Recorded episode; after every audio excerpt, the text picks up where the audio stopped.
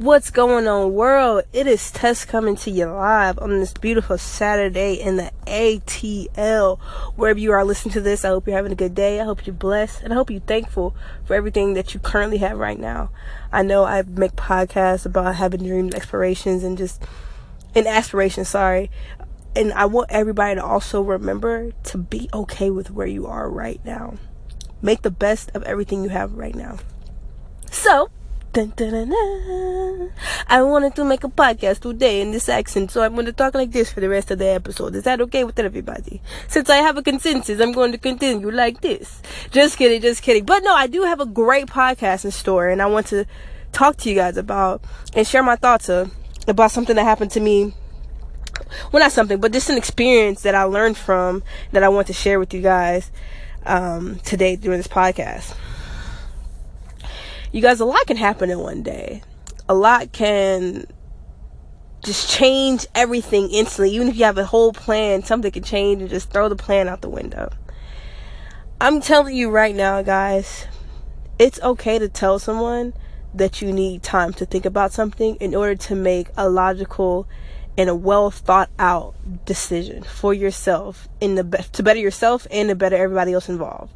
I'll tell you something that happened to my to me this weekend uh, I, I go to the chiropractor just for maintenance and just to keep my body in line and just so I'm, I'm aware of what's going on. So when something does happen, I'm not just shocked. I'm like, okay, I've been preparing myself to just stay healthy, stay, stay in tune. So I definitely recommend that. Uh, don't be reactive, be proactive. So during my chiropractor exam, they, he realized he's like, "Oh my God, your shoulder's so tight. You gotta get a you gotta get a massage soon." I'm like, "Okay, sure, let's get it." He's like, "The Saturday at ten work," and I'm like, "Yeah." Without even thinking, right? Without even thinking, without looking at my schedule, without figuring out what I have to do, without no prior knowledge, just, yeah, shooting off the hip, sure. You guys, that messed up my entire, that almost messed up my entire day slash weekend because I have a, I had a busy day today, Saturday, have a busy day tomorrow. And with me saying yes so quickly, I started to move things around with people that I didn't need to. I started rescheduling things and then I realized I didn't have to. And then I, so I say all that to say, when you have a lot going on in life, or basically, even if you don't have a lot going on in life, just take a second to think is this the best decision for me right now or can i do this at a later later time um, can i can i move things around but just take time to tell somebody just you know i'm gonna back pocket that I heard somebody say that at my job uh, recently. Somebody was asking, "Hey, if you make the decision right now, we can go ahead and do it." And they were just like, "You know what? I'm gonna back pocket that, and I'm gonna get back to you."